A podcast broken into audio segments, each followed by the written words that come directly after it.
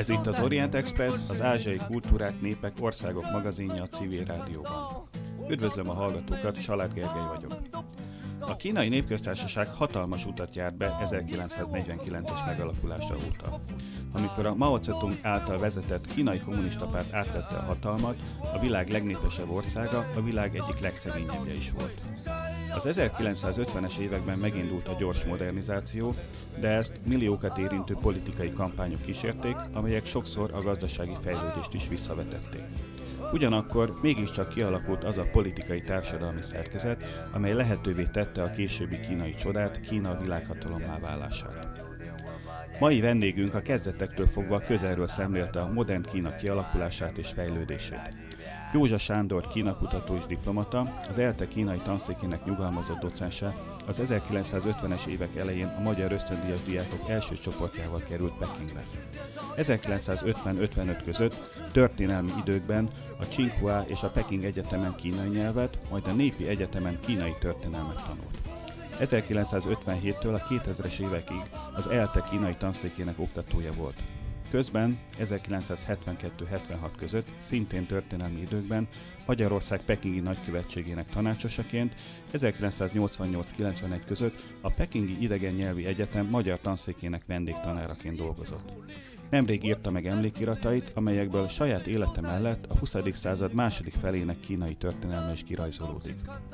Szerkesztőtársammal, Gulyás Csengével együtt köszöntjük az Orient Express stúdiójában, és köszönjük, hogy elfogadta meghívásunkat. Az 1950-es évek elején éppen hogy csak létrejöttek a magyar-kínai államközi kapcsolatok.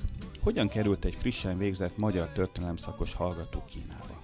Hát köszönöm a meghívást, és hát én akkor végeztem tulajdonképpen a ELTE bölcsészkarán, az akkor LTV vált, mert Pázmány Péter Tudományi Egyetem volt, amikor még kezdtem az egyetemet.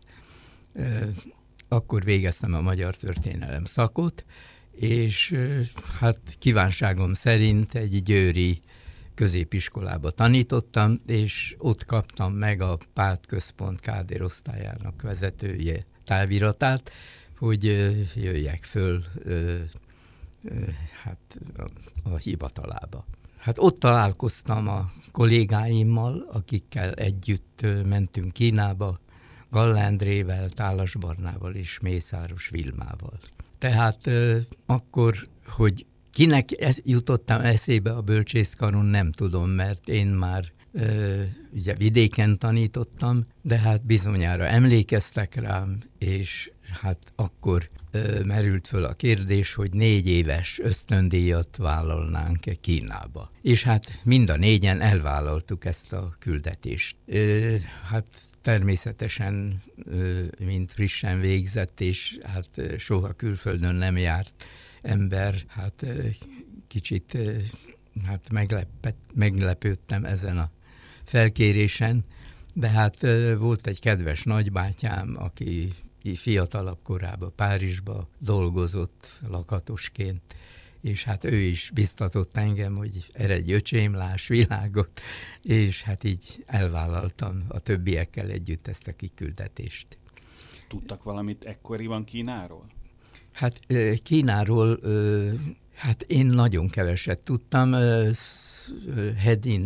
Sven Hedin könyvét olvastam, a Rejtelmes Tibet, az volt meg a hát, háború alatt teljesen kirabolt lakásunkból, az is természetesen elveszett, és hát Ligeti professzornak történész hallgatóként hallgattam a Belső Ázsia története című kollégiumát. Úgyhogy hát Kínáról, az akkori Kínáról csak annyit tudtam, amennyit a korabeli sajtóból tudni lehetett. Tekintettel arra, hogy abban az évben indult a koreai háború, ez azért elég nagy hatással volt nem csak a világra, hanem a magyar közvéleményre is. És hát emiatt ugye édesanyám nagyon hát aggódott, hogy belemegyek a háborúba, és hát volt egy kedves orvosprofesszor ismerősöm, aki úgy bocsátott el, hogy fiatalember, amerikaiak humánus emberek, biztosan haza fogják szállítani. Ő persze nem mondta, de azt gondolhatta, hogy a amerikaiak elfoglalják Pekinget, és utána nem leszek hadifogoly, hanem szépen hazaszállítanak Magyarországra. És hát így kerültünk ki 15 napi vonatozás után Kínába, és abban az időben azért volt szükség kínai szakemberekre, mert gyakorlatilag senki sem tudott kínaiul Magyarországon. Igaz, hogy 1923-ban megalakult a kelet-ázsiai tanszék, itt azonban igazában a klasszikus kínai stúdiumokkal foglalkoztak, és itt Magyarországon nem lehetett jól megtanulni, beszélni kínaiul. Így, mivel a kapcsolatok tekintettel annak, hogy Kína diplomáciai karanténban volt, kénytelen volt a Szovjetunióra és a kelet-európai úgynevezett népi demokratikus országokra támaszkodni, mind gazdasági, mind egyéb kulturális, stb. Tekintetben. És ezért rendkívül nagy szükség volt kínaiul jól tudó szakemberekre. Tehát a mi kiküldetésünknek a célja az volt, hogy hát, megszülessenek az első kínaiul tudó és Kínához valamelyes értő szakemberek. Megérkezik 1950-ben pekingi vasútállomásra. Hogy nézett ki a város ekkoriban? Mennyire köthető, vagy mennyire hasonlítható mondjuk a korabeli Budapesthez? Aki mostanában megy Kínába, az nem tudja elképzelni, és összehasonlíthatatlan tulajdonképpen az akkori Kína, meg az akkori Peking, a mai Kínával és a mai Pekinggel. Tehát Peking egy földszintes, szegény, nyomorult, a 8 éves polgárháború, Japán ellenáll, tehát a japán megszállás, és a hosszú polgárháború következtében egy teljesen lepusztult. Még az a szegényes, földszintes Peking is a sikátoraival egy nagyon szegényes volt. A legjobb közlekedési eszköz a riksa volt, és mivel Pekingben sem várt minket senki a pályaudvaron, mert a távirat úgy tűnik, hogy elkésett, megrohantak a riksások, és akkor szépen libasorba 2 vulkánfiber bőröndel személyenként beszállítottak bennünket a Hotel Pekingbe, mert ennyit tudtunk körülbelül kínaiul. És ott találkoztunk egy magyarral, egy magyar külkereskedővel, vagy bankárral, nem tudom már, aki telefonált a követségre, és így jutottunk el a Safrancó Emmanuel által vezetett magyar nagykövetségre. Ők telefonáltak a kínaiaknak, akik perceken belül megérkeztek, és nagy szeretettel fogadtak bennünket. Hogyan állt az egyetem a külföldi hallgatókhoz? Hiszen ez önöknek ugye egy új helyzet volt, hogy egy teljesen más kultúrában, egy teljesen más világban helyet kell állniuk, de a kínai egyetemeknek is egy új helyzet volt, hogy itt a baráti szocialista országokból ösztöndíjasok érkeznek. Hogyan kezelték a külföldi hallgatókat? Mi a Tsinghua Egyetemen kezdtük el a kínai tanulmányainkat, és ezt a kínaiak rendkívül komolyan vették. Csuen Lai miniszterelnök személyes utasítására létrehoztak a kelet-európai ösztöndíjasok oktatására egy intézményt, amelynek az utódja tulajdonképpen ma ez a világszerte hatalmassá növekedett Konfuciusz intézetekkel kiegészített intézményrendszer, amelyben a külföldiek 100 000-ei tanulnak. Mi először a néhány népidemokratikus országból, Romániából, Bulgáriából, Magyarországról, Lengyelországból, Csehszlovákiából jöttek össze fokozatosan, nem egyszerre, hanem különböző időpontokban a nem nagy létszámú hallgatók, és a kínaiak megszervezték ennek a kelet-európai ösztöndíjas gárdának, az első csoportnak kiváló kínai tanárokkal, akik közül a vezető tanárok, az egyik Amerikába volt vendégtanár, a másik Angliába volt vendégtanár,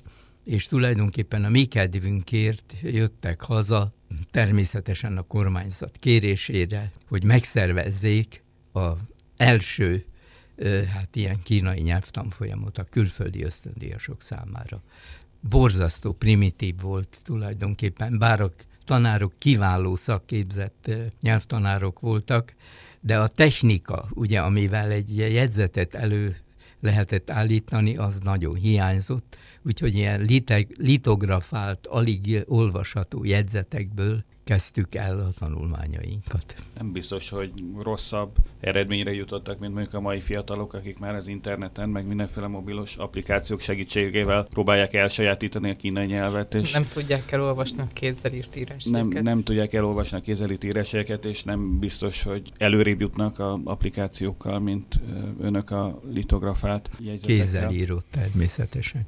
Volt valamilyen közös nyelvük? Tehát nyilván egy-két tanáruk tudott angolul, önök inkább oroszul beszéltek? Igen, hát közülünk Galla Endre és Mészáros Vilma tudtak angolul, de viszont hát a tanáraink hiába tudtak angolul. Például én bár olaszt, németet, latint tanultam a Székesfehérvári gimnáziumba, de hát ezzel nem sokra mentem. Úgyhogy hát végül is, mivel a tolmácsunk, aki ezt az egész oktatást tolmácsolta, Fangiló, oroszul Irocska, oroszul tolmácsolta az előadásokat.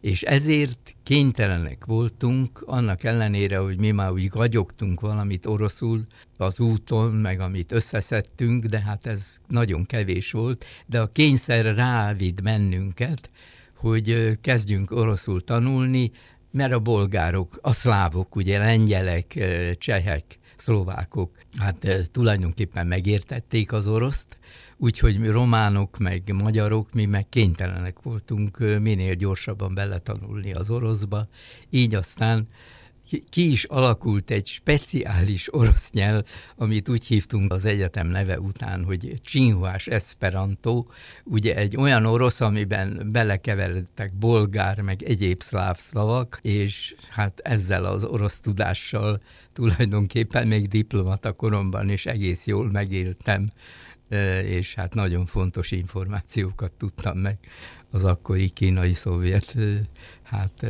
háborús viszonyokról.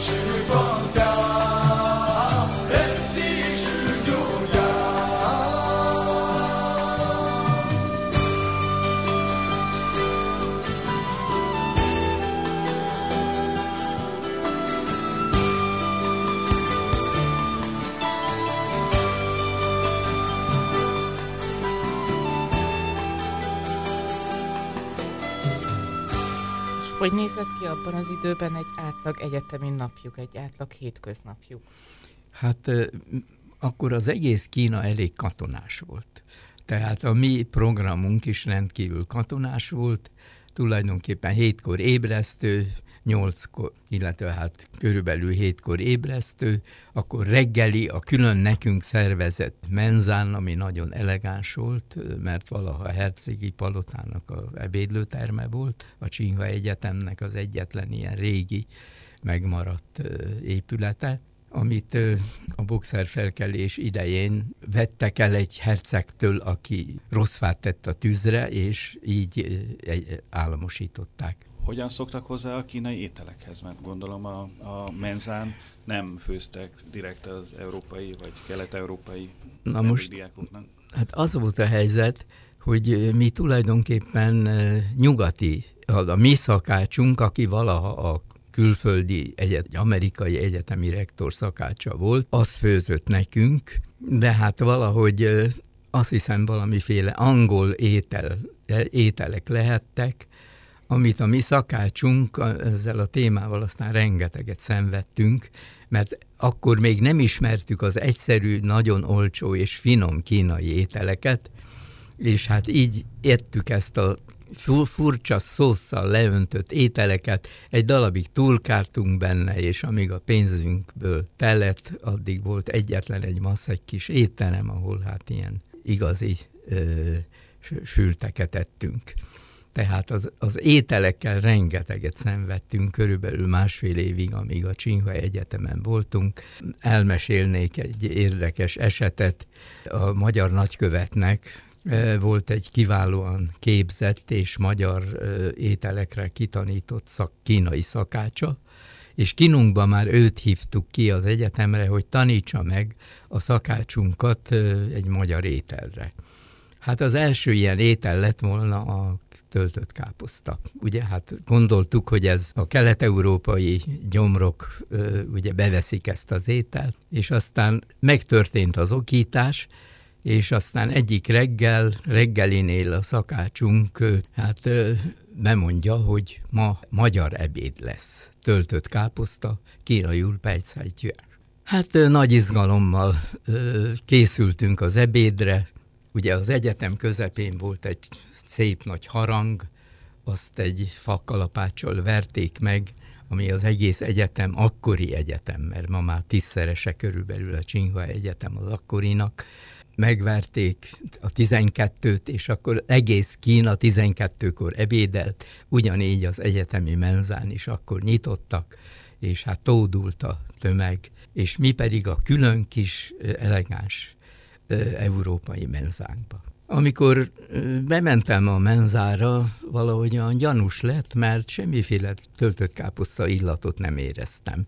És aztán, amikor fölvágom, hát dermedten nézem, és hát a többi hallgatók is, ugye a románok, bolgárok csúnya szemekkel néztek ránk, és hát berohanok a szakácshoz, és mondom, hogy mi a fenét rakott ebbe a töltött káposztába, mert káposztalevél volt, azt mondja, hogy halat.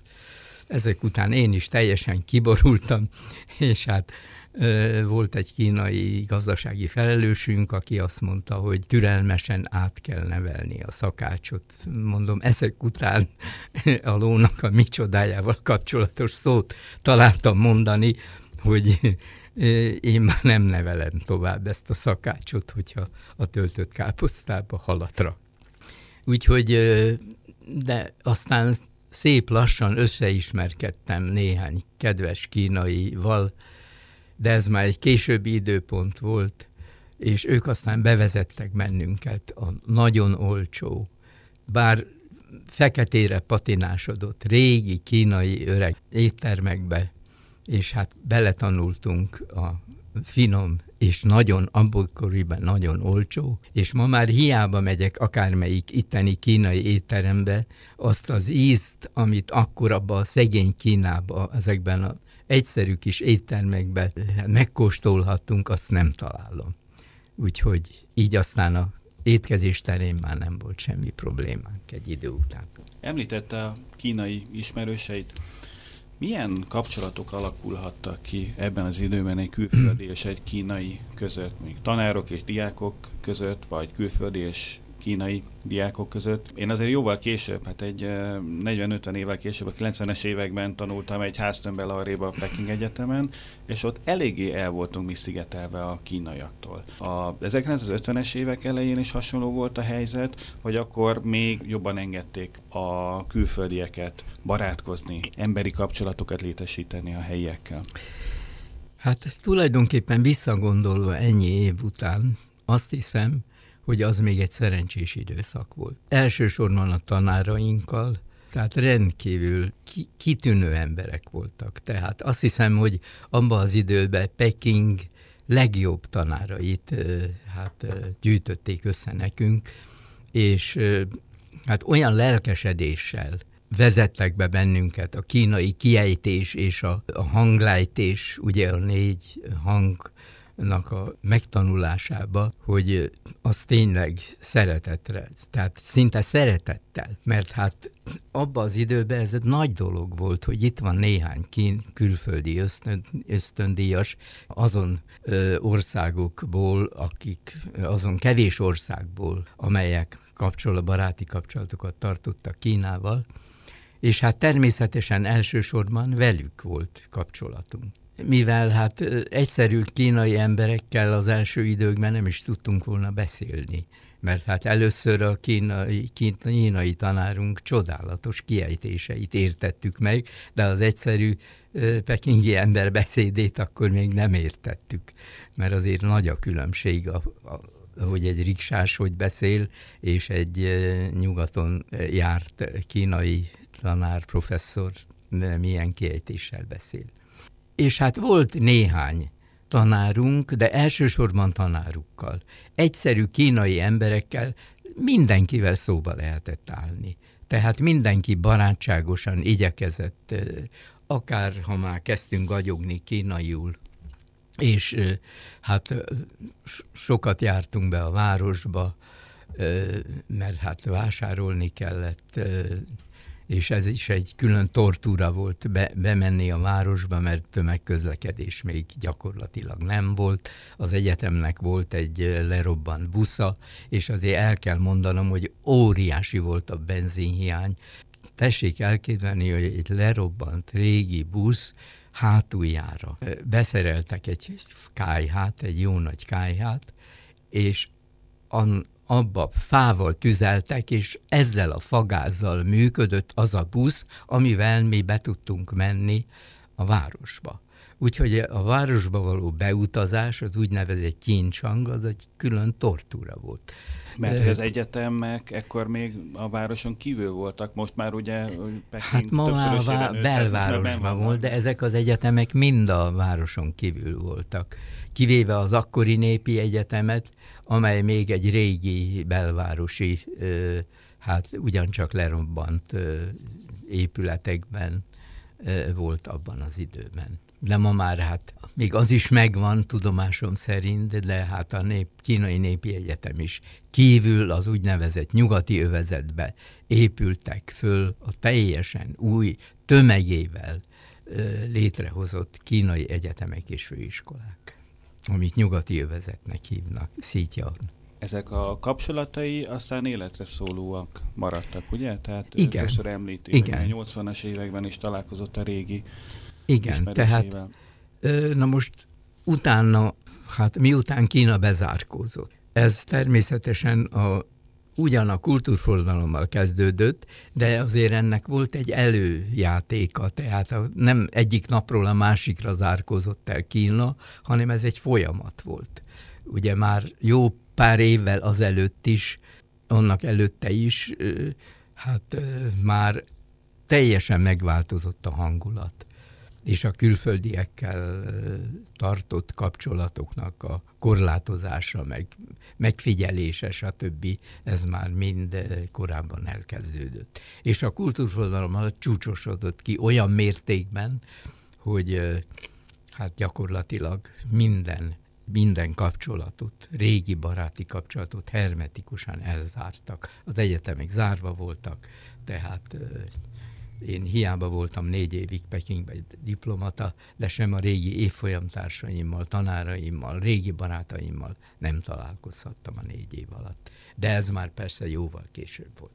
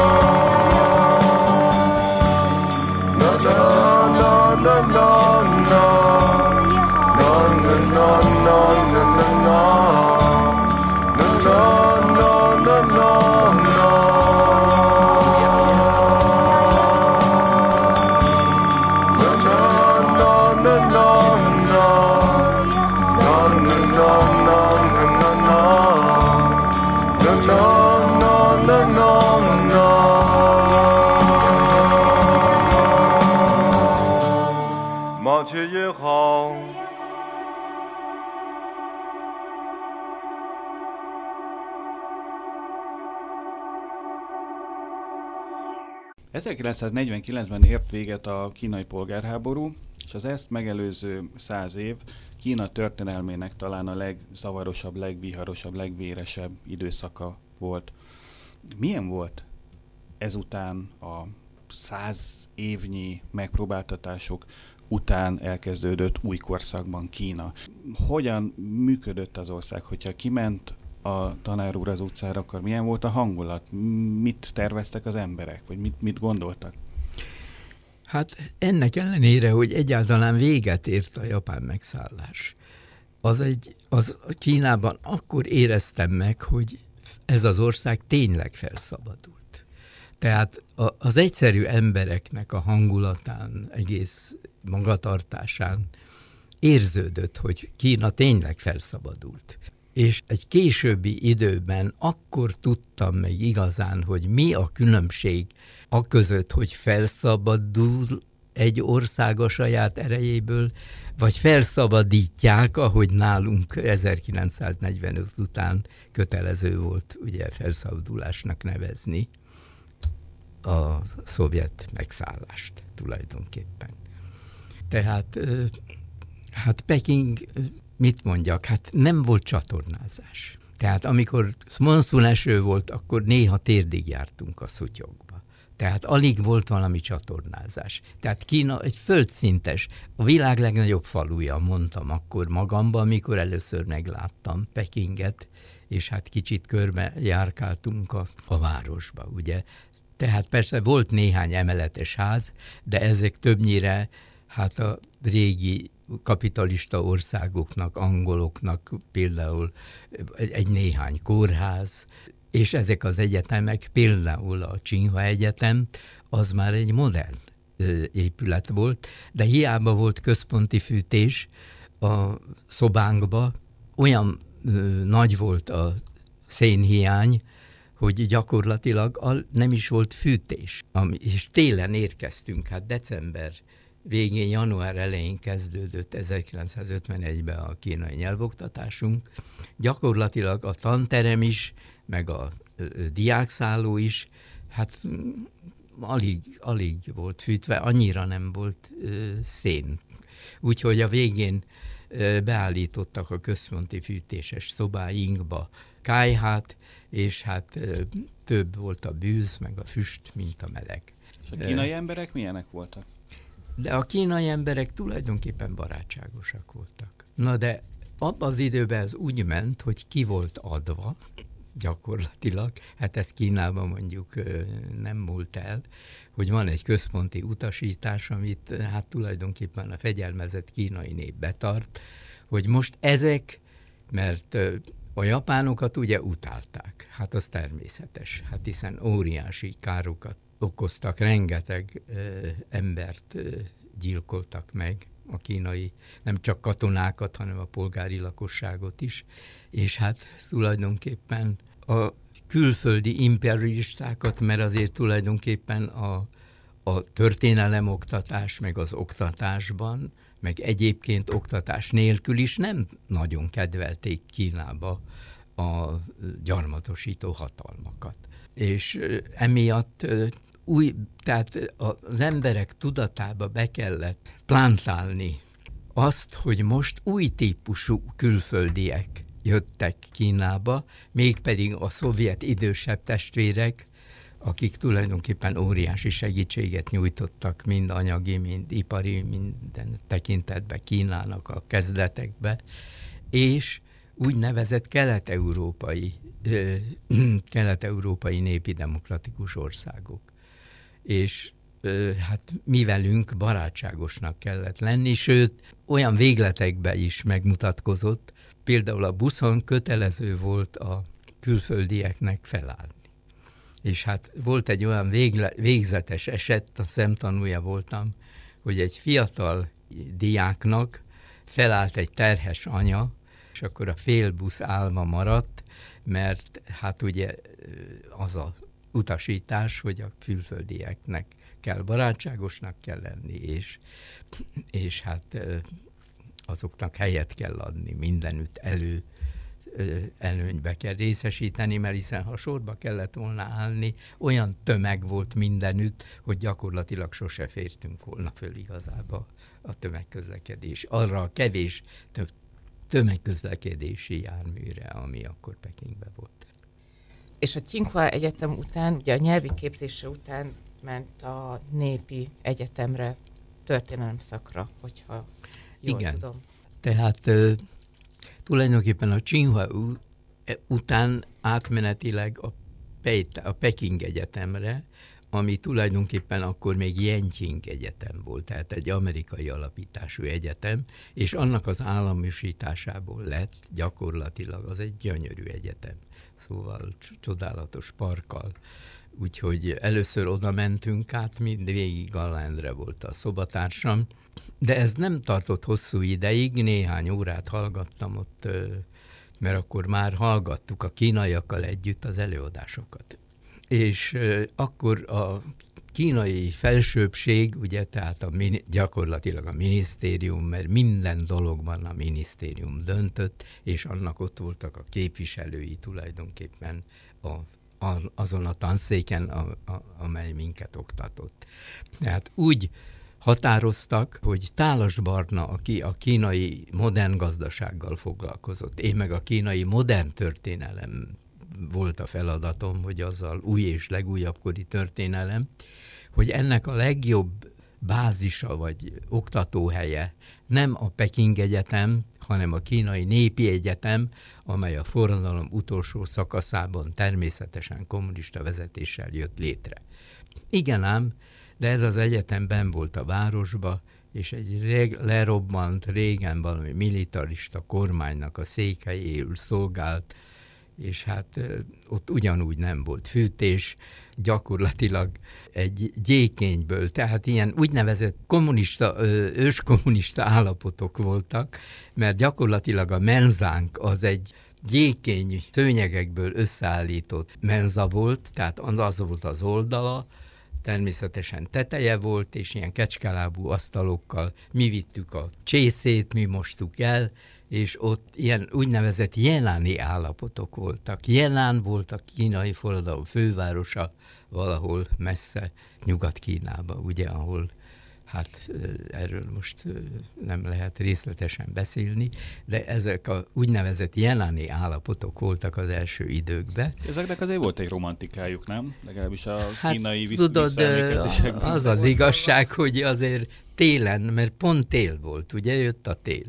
Hát azért az nem volt valami romantikus, bár már volt vattaruhánk, természetesen az első az volt, mert vattaruha nélkül megfagytunk volna, ugye, tehát az egész Kína abba az időbe, tehát ebbe a vastag vattaruhába járt, egészen októbertől májusig.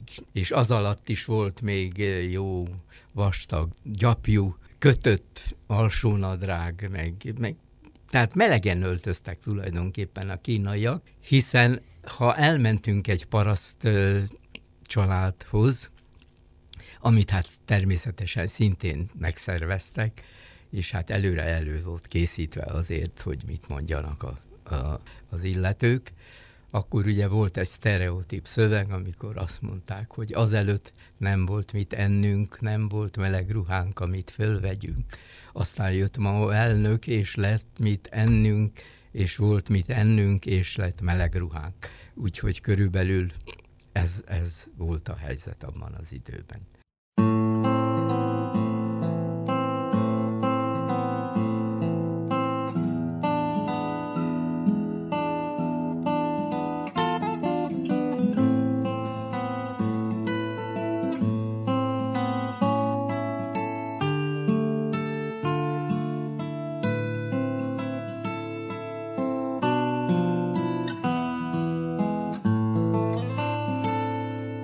这次你离开了没有像以前那样说再见，再见也他妈的只是再见，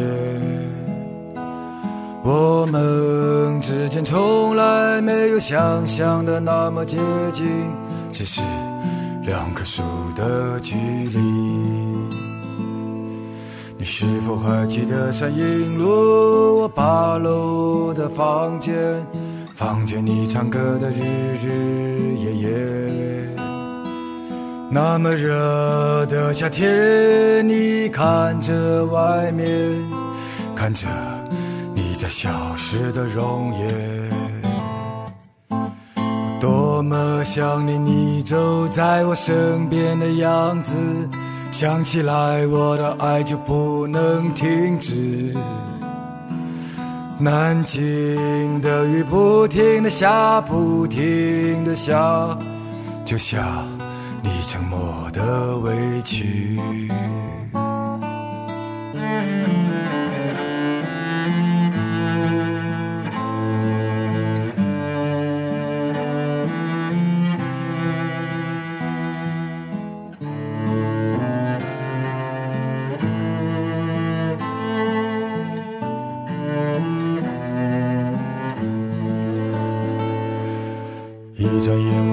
城市又到了夏天，对面走来的人都眯着眼，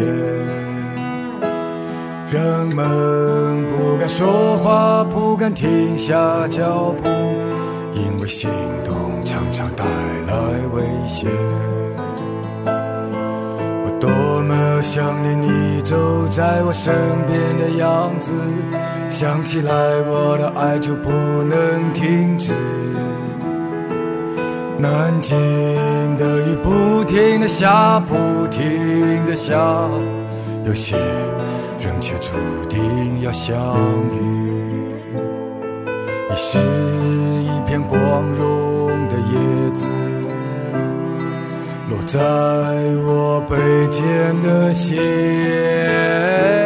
像往常一样我为自己生气并且歌唱，那么乏力爱也吹不动的叶子。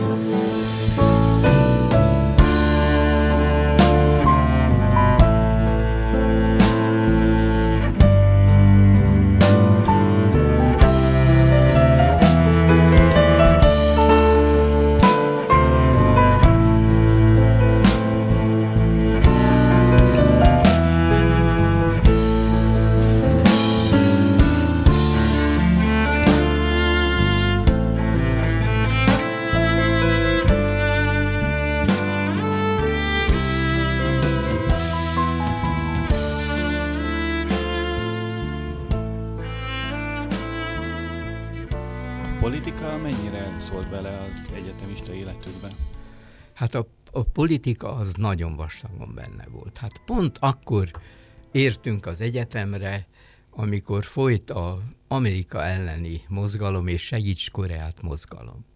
És abba az időben, ugye ez történetileg úgy ment végbe, hogy hát ugye ma már elég világos, hogy Észak-Korea támadott, és viszont akkor az amerikai hadsereg egy ilyen ENSZ égisze alatt, tehát más tagállamok részvételével nem tűrhette, hogy az észak-koreaiak elfoglalják egész Koreát, és északon szállt partra. Tehát gyakorlatilag a koreai hadsereg bekerítve maradt tulajdonképpen déli területeken. Ekkor döntött úgy Kína, hogy önkéntes hadsereget, 1 milliós önkéntes hadsereget küld Koreába, a koreai néphadsereg megsegítésére. Az önkéntes, hogy a idézőjelben értenek? Hát lehet mondani, hogy úgynevezett önkéntes hadsereget. És aztán pont ebben az időben folyt az egyetemen az Állj ellen Amerikának, Segíts Koreát mozgalom, óriási nagy tüntetések, és aztán az volt a cél, hogy tulajdonképpen a hazafias érzületet felszítsák a kínai értelmiségbe. Tudnélik, azért rengeteg kínai értelmiségi nyugaton, Amerikában, Angliában, nyugati országokban tanult, a professzori gárda, stb. És nem volt olyan könnyű Amerika ellen hangolni tulajdonképpen a kínai értelmiséget. Még volt egy olyan mondás, hogy úgy gondolják egyesek Kínában, hogy Amerikában még a hold is szebben süt. Ugye? Tehát ilyen meggyőző, tehát igen erős propaganda volt, tehát a politika teljesen átitatta az egész akkori kínai életet. A tananyagot is? Amikor történelmet tanult, akkor ezt az osztályharcos szemléletet tanították már a Népi Egyetemen? Hát az természetes, igen. És ez az ön kutatásait mennyiben nehezítette? Ugye... Hát akkor még én nem kutathattam, hanem hát egyáltalán annak örültem, hogyha megértettem, és tudtam jegyzetelni a kiváló kínai tanárok, professzoroknak az előadásait. És hát volt külön konzultáns tanárom, úgyhogy tényleg a legnagyobb gonddal törődtek azzal, hogy én a lehető legjobb lehetőségeket megkapjam a tanulásra. A aztán később, amikor már kiderült, hogy milyen szakdolgozatot kellene írni, tudnélik, én annak idején a Történettudományi Intézettel, az Akadémia Történettudományi Intézetével már kapcsolatban voltam. Írtam is nekik, egy cikke meg is jelent a Századokban annak idején, és minden nyáron, mikor hazajöttünk, én elmentem a Történettudományi Intézetbe, és akkor ott, ha nem is az igazgatóval, aki Molnár Erik volt, nagyon nagy ember, hanem Pak Zsigmond Pállal, ők szerettek volna egy olyan témát adni nekem, mert ugye nekem, mint aspiránsnak, mert mi már nem ösztöndíjasok voltunk, hanem aspiránsok, tekintettel arra, hogy mindnyájan egyetemet végeztünk, hogy amit levéltárakba gyűjtött anyagokból lehetett volna, mert mi tökéletesen tisztában voltunk azzal, mindjárt egyetemet végzettek, hogy kell egy kandidátusi diszertációt elkészíteni. És akkor szerették volna, volt egy ilyen sajátossága abban az időben a kínai politikának, hogy igyekeztek megnyerni az egységfront politika keretében a nemzeti burzsázziát, mert Kínában ugye két részre osztották a burzsázziát, egy a nagy burzsázia, az úgynevezett komprador burzsázia, amelyik hát tulajdonképpen szoros kapcsolatba állott a külföldi nagytőkével, és volt az úgynevezett nemzeti burzsázia, amelyik a kisebb tőkéseknek a együttese volt, és ez beletartozott gyakorlatilag a kínai egységfrontba. Mert talán kevesen tudják, már talán Kínában is, hogy a kínai nemzeti zászló, az ötcsillagos kínai nemzeti zászló is ezt szimbolizálta. Ugye van egy nagy csillag, ez a kínai kommunista pártot szimbolizálja, míg a négy körben lévő, ha valaki megnézi jól a kínai nemzeti zászlót, az a négy egységfrontba tömörült társadalmi osztályt, a munkásosztályt, a parasságot, kispolgárságot és a nemzeti burzsázziát jelképezi. Úgyhogy hát az én történész ismerőseim a Történettudományi Intézetből, illetve hát úgy is lehet mondani, hogy vezetőim, azt szerették volna, hogy én ezt tanulmányozzám, hogy hogyan alakult ki ez a politika, hogy a kínai nemzeti burzsázziát, mert hát nálunk abban az időben, a proletár diktatúra idején a nemzeti burzsázziát, meg a kispolgárságot is, úgy ahogy volt, ugye elkobozták a vagyonát. Tehát ez más volt, különleges volt, hogy én ezt tanulmányozzam. Amikor visszamentem, elmondtam az aspiráns vezető professzoromnak, ő erre azt mondta, hogy én inkább tanulmányozzam a kínai kommunista párt módszereit, hogy ők hogyan mozgósítják a tömegeket. Tehát gyakorlatilag a maói politikát kellett volna tanulmányoznom. A szubjektív tényező, ez az emberi tényezőt a kínai kommunista párt hogyan alkalmazza, hiszen mérhetetlen sok tömegmozgalom volt. Egyik követte a másikat a szúnyogírtástól a verébírtásig, és hát aki idősebb, az még emlékszik ezekre a cikkekre, amiken annak idején hát élcelődött a magyar sajtó is, bár az kevésbé, hanem inkább a nemzetközi sajtó. Úgyhogy ezt meg én nem akartam.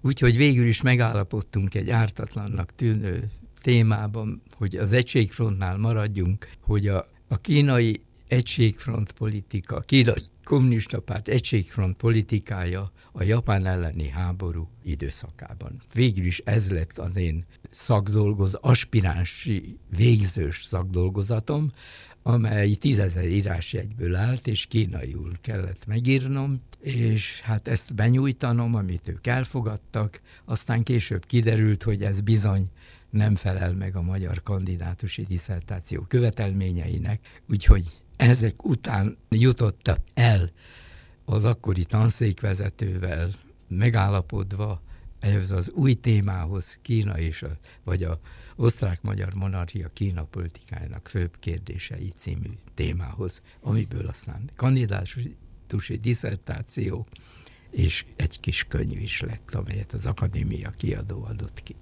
A mai napig Józsa Sándor Kína és az Osztrák-Magyar Monarchia című könyve tulajdonképpen az egyetlen forrás erről a elég fontos Magyarország és Kína nemzetközi kapcsolatait is érintő témájáról. Ezt mennyire tudta Kínában kutatni? Odaengedték a... Semennyire. A bécsi levéltárban. Ennek megint külön története van. Lehet, hogy untatom a kedves hallgatóimat. Hát egyáltalán ezt Bécsbe lehetett volna igazán kutatni. A Haus, Hof- und Staatsarchiv híres levéltárban vannak. A boxerfelkelésnek, mert ennek egy nagyon fontos fejezete a Osztrák-Magyar Monarchia részvétele a 1900-as boxerfelkelés leverésében, és hát abban az időben Bécsbe se lehetett kimenni, úgyhogy éveket kellett várni, amíg végre kaptam 2 hetet, hogy a Collegium Hungáriumba kimehessek, és szerencsére ott volt egy magyar levéltáros, aki nekem egy hatalmas anyagot mikrofilmezett le, és aminek az alapján aztán végül is nagyon jól fel tudtam használni a disszertációmban ennek az anyagát. És amikor végre 1961-ben, 2 hétre télen, az maradék keretből nekem is jutott 2 hét, és kimentem a Kínába, és akkor az én javaslatomra ezt a mikrofilm anyagnak a másolatát kivittem Kínába, hogy ezt oda ajándékozzam az ottani levéltári központ igazgatójának, a Magyar Levéltári Központ igazgatójának a levelével együtt, hogy ennek fejében hát majd kapok az Osztrák-Magyar Monarchiára vonatkozó levéltári anyagokat. Ehelyett kaptam egy gyönyörű Csi Paj-si albumot. Csi Paj-si ugye a 20. század legnagyobb kínai festője, de anyagot nem kaptam. Tehát az én életem úgy telt el, hogy gyakorlatilag hiába tudtam kínaiul, én kínai levéltárba nem jutottam el. Sőt, a kínai könyvtárba is, akkor azt mondták, hogy mivel nincs fűtés, ezért nem javasolják, hogy én akár a Peking könyvtárba is, tehát ott az ottani nemzeti könyvtárba is elmenjek, mert ott nagyon hideg van. Tehát ez egy teljesen más történelmi korszak volt. A mai fiatalok, így kedves Salák Gergő tanítványom is, talán el se tudja képzelni, hogy ez a Kína 60 évvel vagy 65 évvel ezelőtt milyen volt, és milyen körülmények voltak, hiszen a mai fiatalok már úgy járnak Kínában, mintha hazamennének, minden nyitva áll előttük, és hát... Van, aki hetenként vagy 2 hetenként utazik Kínába közvetlen járattal. Mi pedig 15 napig értünk vonattal Pekingbe annak idején. Köszönjük szépen!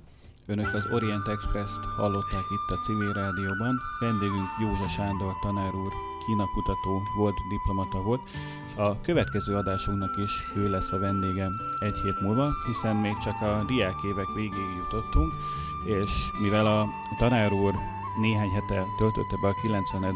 életévét, bőven van még mit mesélni a Kínáról. Gulyás Csenge kolléganőm nevében is köszönöm szépen a figyelmüket, viszont hallásra!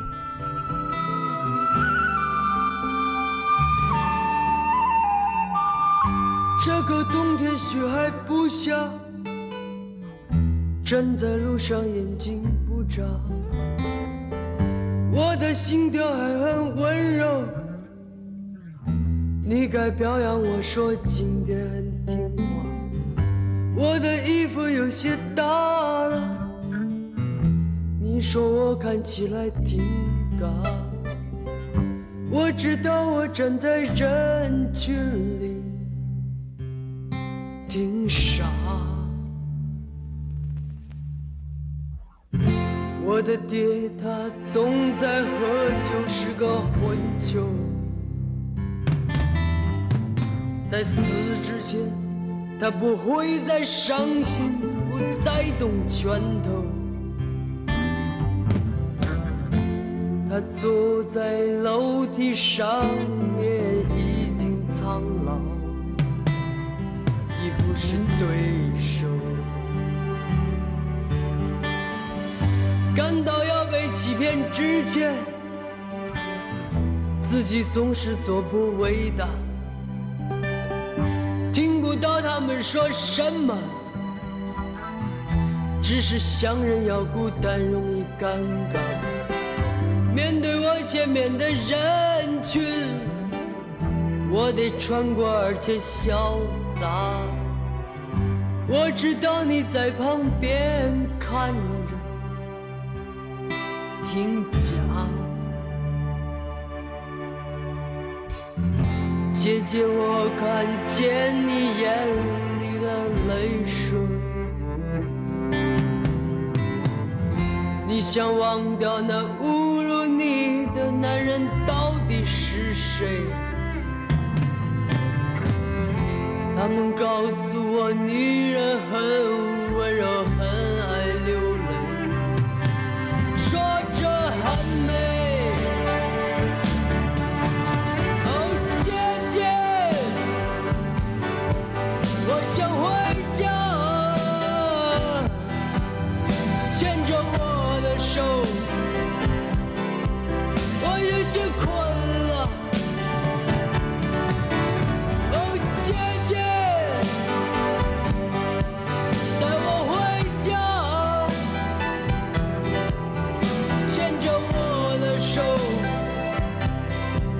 你不用害怕。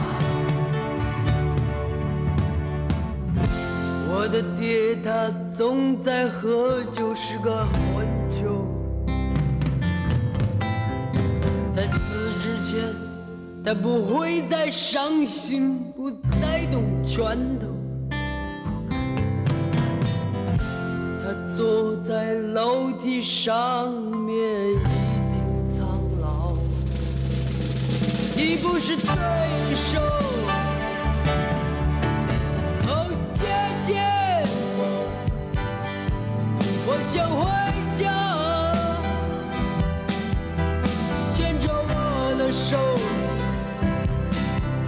我有些困了，哦，姐姐，我想回家，牵着我的手啊，你不用害怕。